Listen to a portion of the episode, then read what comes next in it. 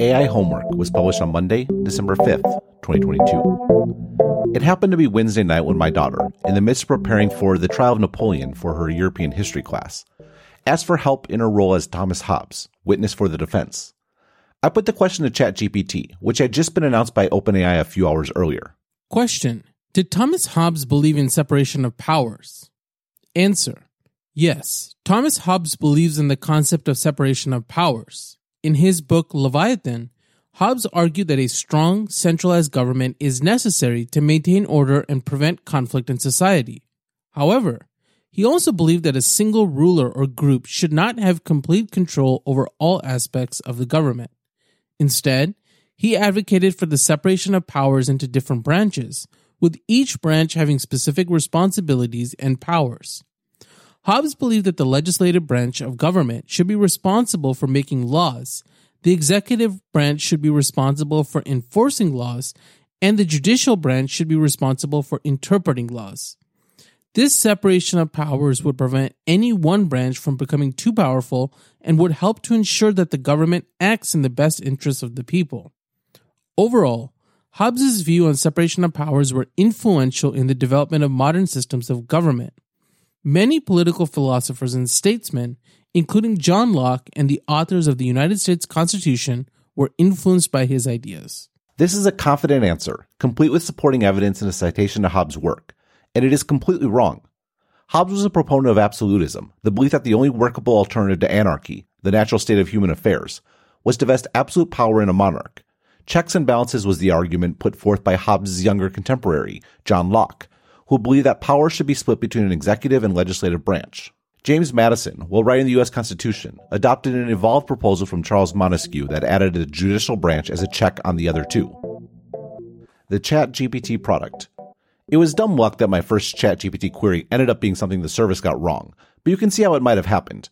Hobbes and Locke are almost always mentioned together, so Locke's articulation of the importance of the separation of powers is likely adjacent to mentions of Hobbes and Leviathan in the uh, homework assignments you can find scattered across the internet. Those assignments, by virtue of being on the internet, are probably some of the grist of the GPT-3 language model that undergirds ChatGPT.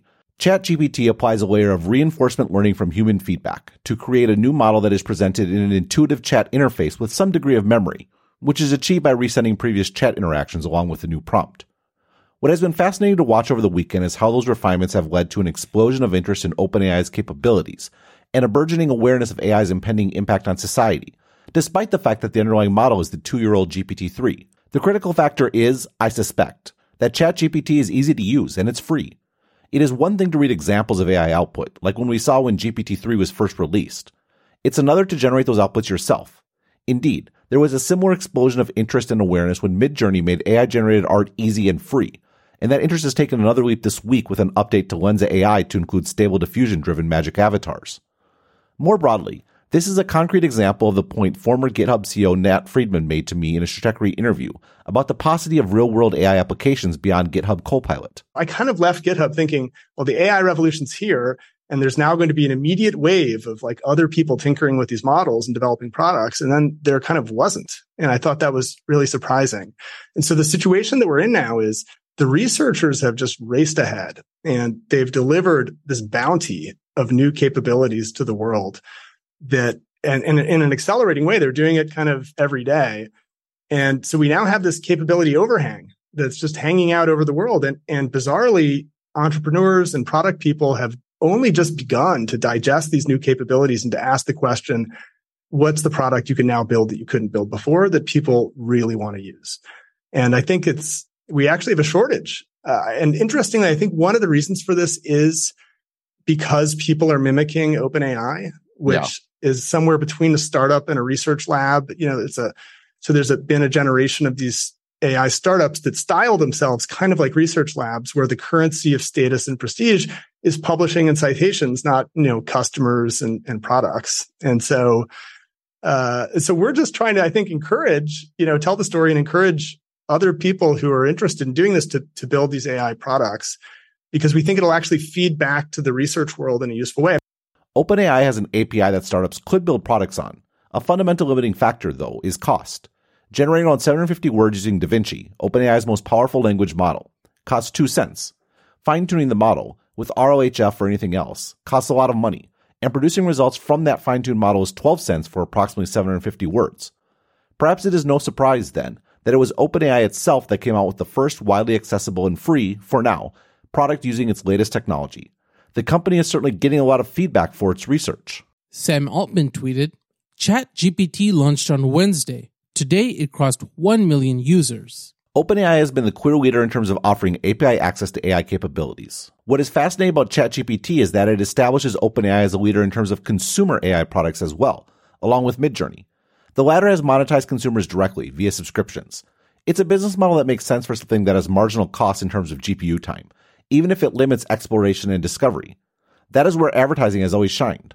Of course, you need a good product to drive consumer usage, but being free is a major factor as well, and text generation may end up being a better match for advertising, given its utility, and thus opportunity to collect first party data, is likely going to be higher than image generation for most people. Deterministic versus probabilistic. It is an open question as to what jobs will be the first to be disrupted by AI. What became obvious to a bunch of folks this weekend, though, is that there is one universal activity that is under serious threat homework.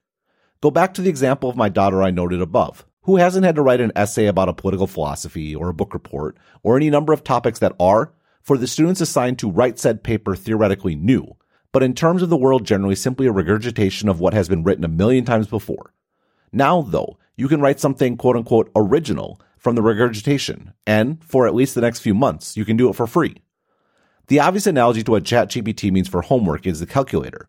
Instead of doing tedious math calculations, students could simply punch in the relevant numbers and get the right answer every time.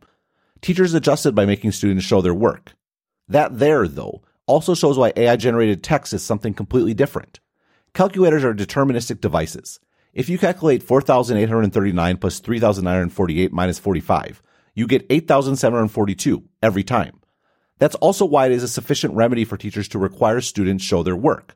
There is one path to the right answer, and demonstrating the ability to walk down that path is more important than getting the final result. AI output, on the other hand, is probabilistic. ChatGPT doesn't have any internal record of right and wrong, but rather a statistical model about what bits of language go together under different contexts.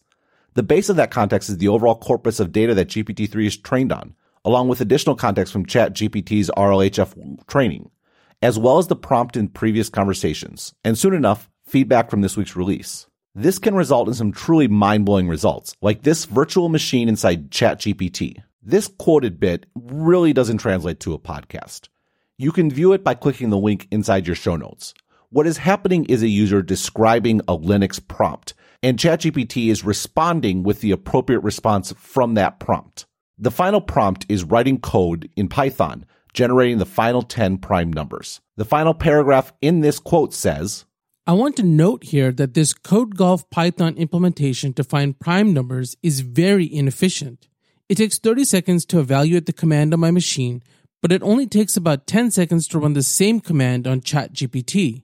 So, for some applications, this virtual machine is already faster than my laptop. The difference is that ChatGPT is not actually running Python and determining the first 10 prime numbers deterministically. Every answer is a probabilistic result gleaned from the corpus of internet data that makes up GPT-3.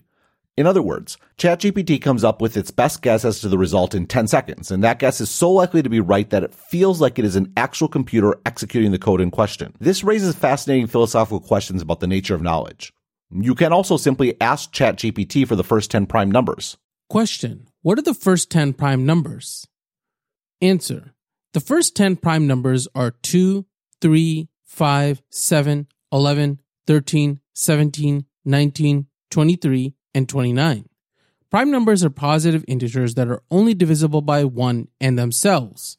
For example, 2 is a prime number because it is only divisible by 1 and 2 and cannot be divided by any other numbers. The first 10 prime numbers are important because they are the foundation of understanding the concept of prime numbers and how they work. Those weren't calculated, they were simply known. They were known, though, because they were written down somewhere on the internet. In contrast, notice how ChatGPT messes up the far simpler equation I mentioned above. Question 4,839 plus 3,948 minus 45. Answer. The result of 4,839 plus 3,948 minus 45 is 8,732. In order to find the result, we first need to perform the operations within the parentheses, starting with the addition.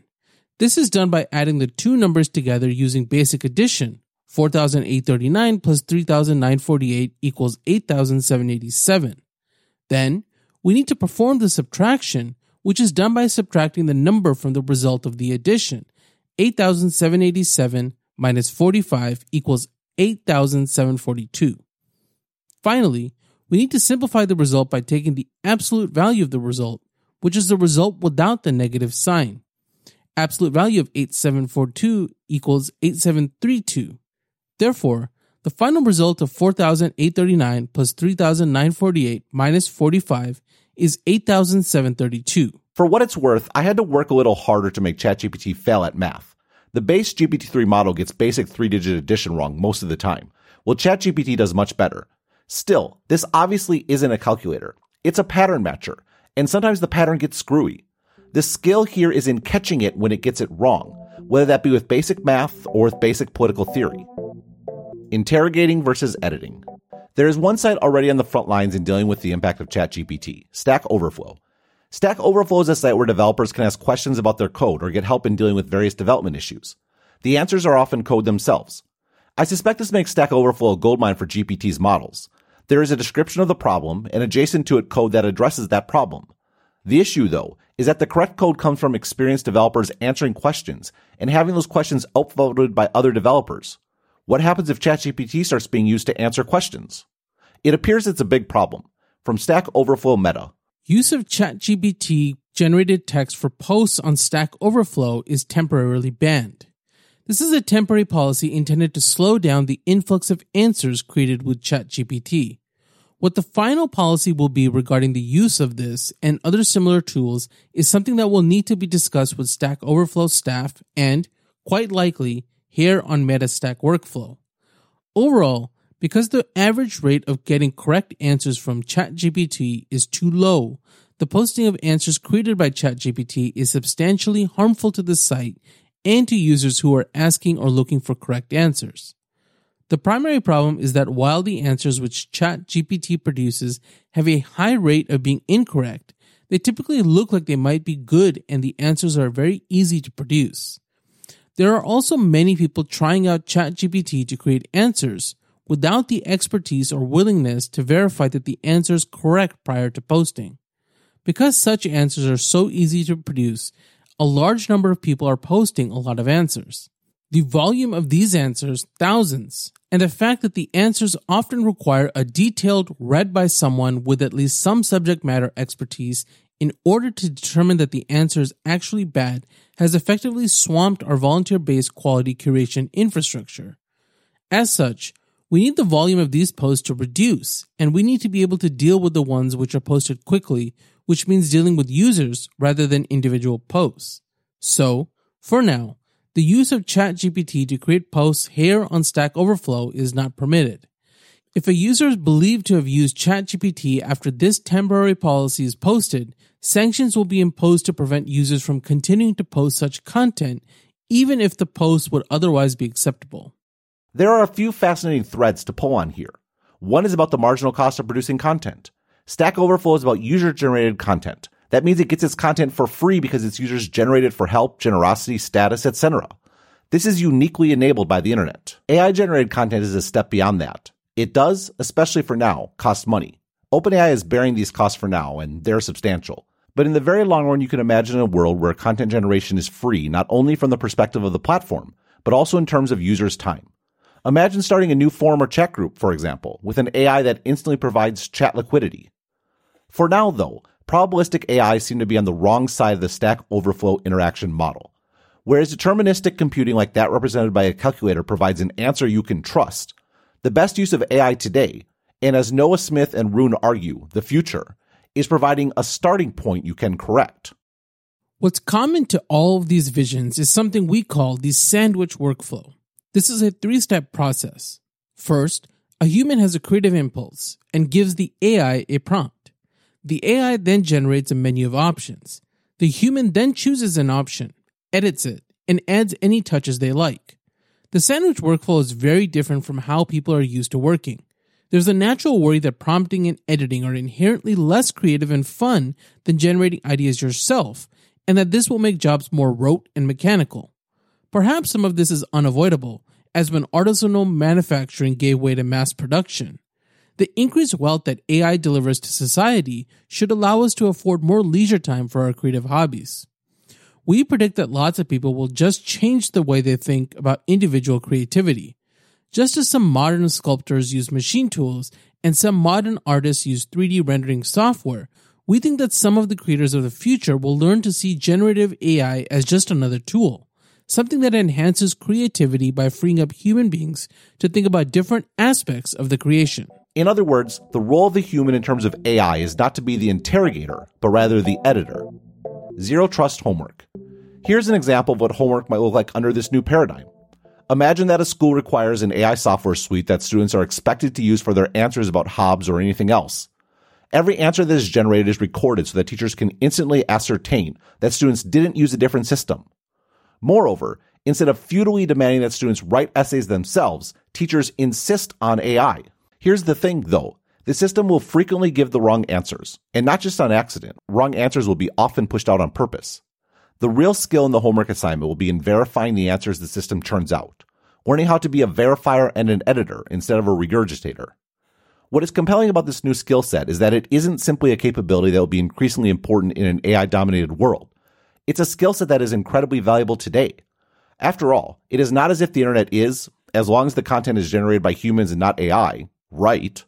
Indeed, one analogy for ChatGPT's output is that sort of poster we are all familiar with, who asserts things authoritatively regardless of whether or not they are true. Verifying and editing is an essential skill set right now for every individual. It's also the only systematic response to internet misinformation that is compatible with a free society. Shortly after the onset of COVID, I wrote Zero Trust Information that made the case that the only solution to misinformation was to adopt the same paradigm behind zero trust networking. Quote, the answer is to not even try.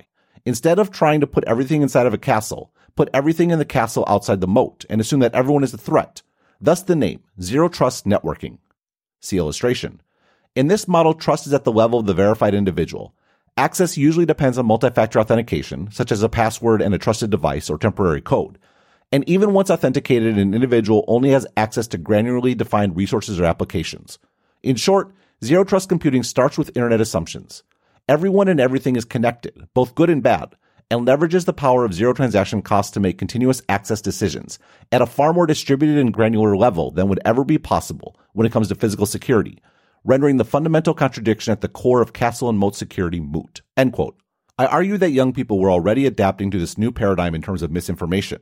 Quote, to that end, instead of trying to fight the internet, to try and build a castle and moat around information, with all the impossible trade-offs that result, how much more value might there be in embracing the deluge? All available evidence is that young people in particular are figuring out the importance of individual verification. For example, this study from the Reuters Institute at Oxford. We didn't find, in our interviews, quite the crisis of trust in the media that we often hear about among young people. There is general disbelief at some of the politicized opinion thrown around, but there is also a lot of appreciation of the quality of some of the individual's favorite brands. Fake news itself is seen as more of a nuisance than a democratic meltdown, especially given that the perceived scale of the problem is relatively small compared with the public attention it seems to receive.